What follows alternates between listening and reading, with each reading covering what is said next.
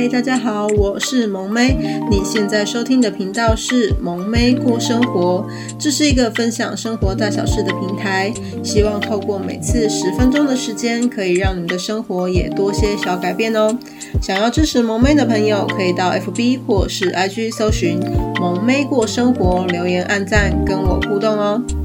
想要更支持萌妹的朋友，可以到下方的链接，请萌妹喝杯小饮料哦。那我们就开始喽！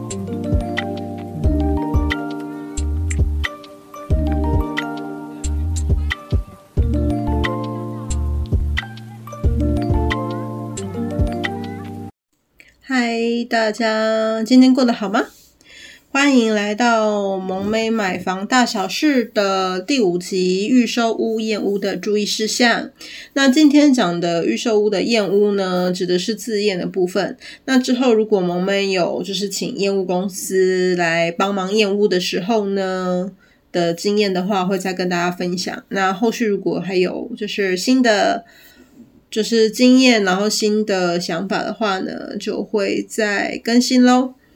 那就是相信，就是在于就是买预售屋的朋友，好不容易等到成屋的时候，等到验屋的时刻呢，你要注意些什么？那这个是诶，今天就是自验的分享喽。那第一个呢，就是水槽满水之后有没有漏水的问题？举凡就是厨房啊，然后浴室的洗洗脸盆啊等等，就只要是水槽类的都要注意。那就是你记得，就是你要把水装满之后呢，就是封口先封住，然后把水装满以后，看会不会漏水。那其实有些像萌妹的经验是，之前就是在厨房的部分，你在验屋的时候其实是没有漏水的，但过没多久，你就会发现它好像就是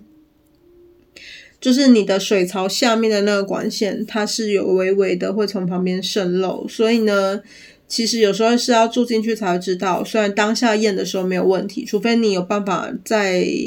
让它满水很久的情况下才可以。那但一般通常要满水很久，在你验屋有限时间内其实蛮难的。那建议的话呢，就是一开始一进屋要准备验屋的时候，就先把水槽，任何水槽的水都先就是装满。这样子等到快要结束的时候再来验收这个项目可能会比较安全。那第二点呢，就是排水孔是否排水情况良好。那这个也是蛮重要的，就是像例如像是浴室或是就是你的那个阳台，那就是尤其是浴室的部分，因为以前嗯，就是以前有人的说法是，其实他们会故意让就是。你的浴室接近排水孔的地方是比较稍微是比较低的，这样子水才往那边流。那但是像一般来看，有的建商会这样做，有的不会，而且他就算有偏，就是那刻意做低一点点，其实也不一定很明显。那这个的话呢，也一定要确认说，就是你漏水之后，然后呢，你的排水效果好不好？那这个呢，就是也是就是在一进去的时候，通常，呃，如果是要验屋公，诶，应该说建设公司，如果是要验屋快速的话，其实他们工班都会先进去做放水的动作，就是先倒水，这样一来的时候就可以直接就是把就是排水孔的地方打开，这样子就可以直接看漏水好不好。所以呢，其实还是要就是大家还是要看一下。那除了排水孔之外，如果是有做干湿分离的部分的话，你要注意那个缝隙的，就是它的，就是怎么讲？诶，就是你干湿分离你的那个拉门的接缝处好不好？不然就是有的。真的没有接缝的很好，那你有干湿分离跟没有是没什么两样的，所以在验屋的时候，像这种部分也是要注意，不要觉得说，诶，只是拉门而已，应该不至于会太严重或什么。但如果你它的缝隙，就是它拉门的缝隙没有做得很密的话呢，其实它就是你的干湿分离效果就不好，那好像就没有必要一定要干湿分离了。OK，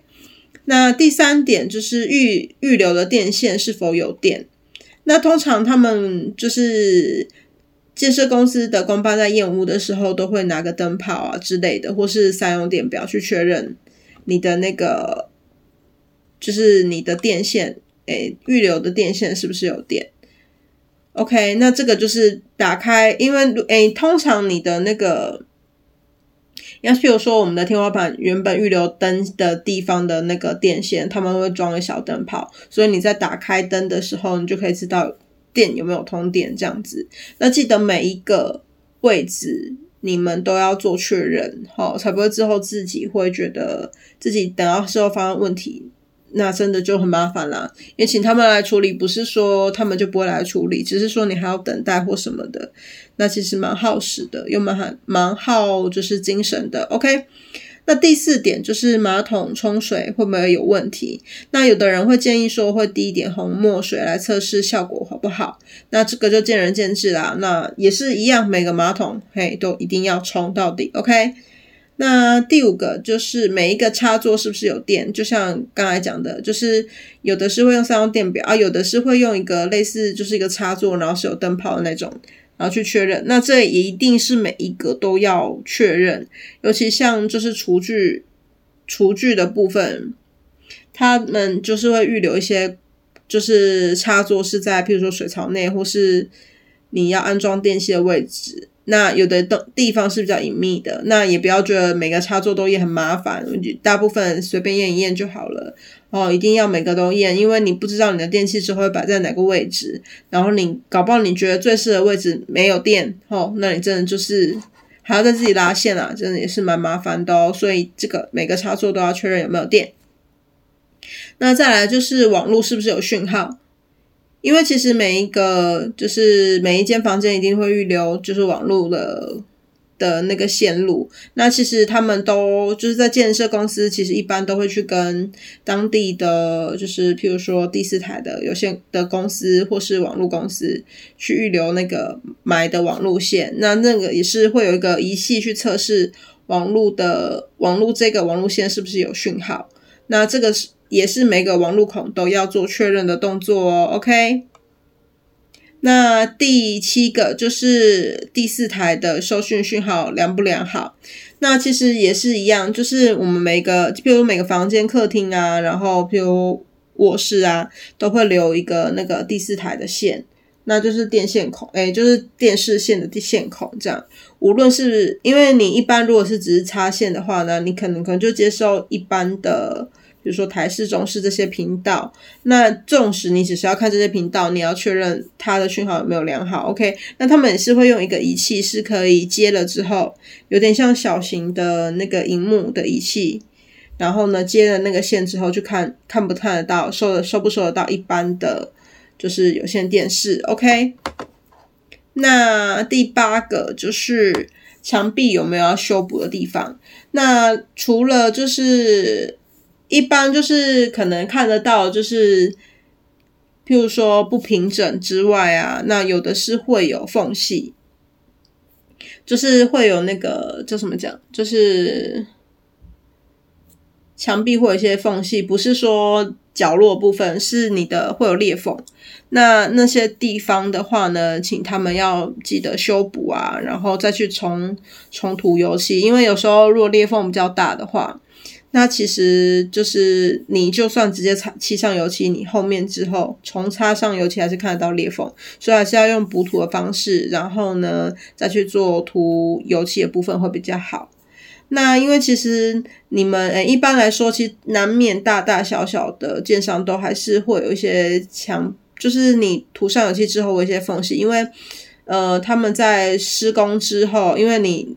水泥热热胀冷缩的情况下，它在涂上油漆，在一开始的情况下是难免会有缝隙的。那其实一般来说，如果你真的，比如说你住进去之后，要之后有后面才产生缝隙要修补的话，建议一两年之后再一起做修补的动作，因为热胀冷缩的情况已经就比较稳定了，然后呢才不用一直多做修补的动作。那当然，就是你在验屋的时候看到这个状况的话。也是请他们要就是先先吃做，OK？那如果说到时候他们比如说建商啊，或是在修补的的过程不是很好的话，或不知道后续怎么处理的话，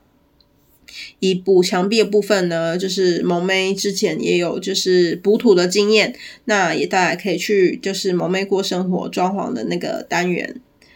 就是去看一下怎么补土啊。如果不知道的话呢，也可以再询问萌妹，OK？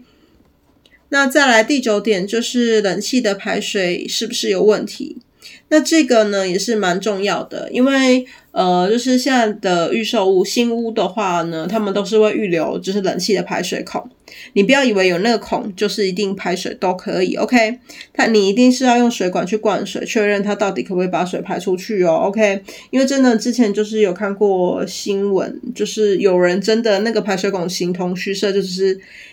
一个。孔坐在那边，然后其实它一点排水功能都没有，你到时候真的会欲哭无泪。因为，比如说你的冷气安装好之后，你把以为把排水孔装那里就可以排水，但其实它没有的话，你到最后就是它你的那个冷气的水会渗到墙壁里面，会造成壁癌啊、漏水之类的问题。所以呢，这个一定也是要在当下做测试，OK，一定要把。水管插进去每一个排水孔，每个房间预留排水孔去做确认，水可不可以排出去，这个很重要哦。那第十点呢，就是你的地板是不是有铺平，是不是有缝隙？那有的人会就是因为有的已经贴瓷砖了，你看不到，看不到，就是外观看不出来有什么问题。那有的人会准备小道具，譬如说就是。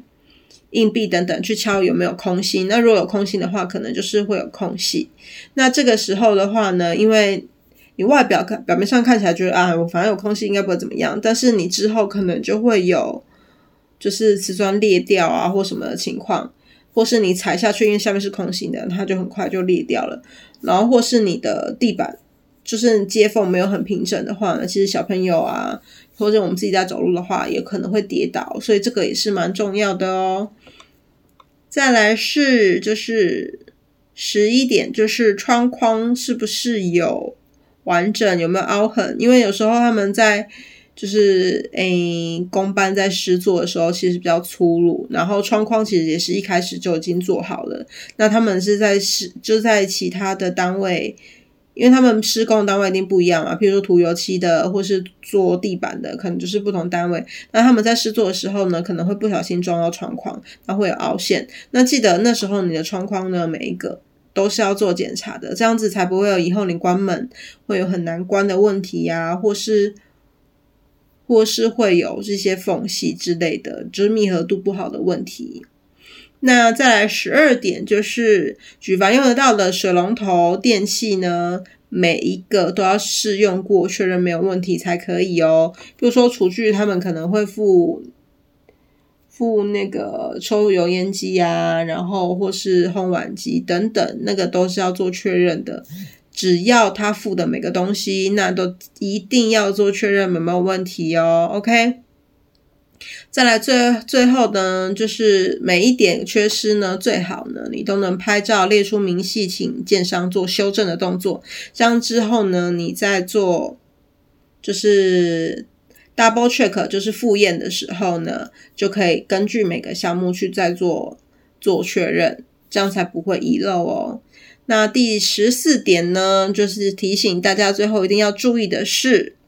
就是最好呢，房贷的拨款呢，一定要在验屋之后。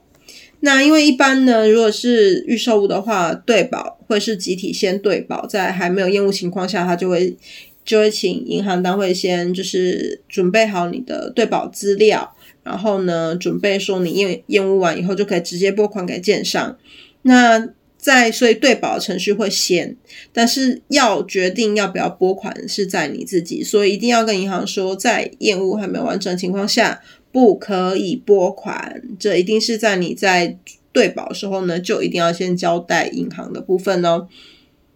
因为其实拨款的话，你那个金额真的很多，就因为譬如说现在自备款是二十趴，那你八十趴是给建商的，那对你来说真的很亏，因为你即使二十趴不给他。对他来说也只是小钱，因为他拿到八十趴了，OK，所以呢，一定是要在验屋完之后呢，再请银行拨款，不然遇到无良建商，他是不会好好帮你做，就是这些缺失的缺失的补正，OK。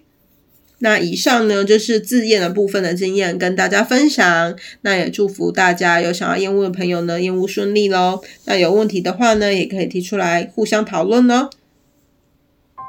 那今天的分享先就先到这里喽。那今天的内容还喜欢吗？想听到更多主题以及跟萌妹互动的朋友，欢迎到 FB 跟 IG 搜寻“萌妹过生活”，留言按赞哦。想要更支持萌妹的朋友，可以到下方的链接，请萌妹喝杯小饮料哦。那我们下次见喽，拜拜。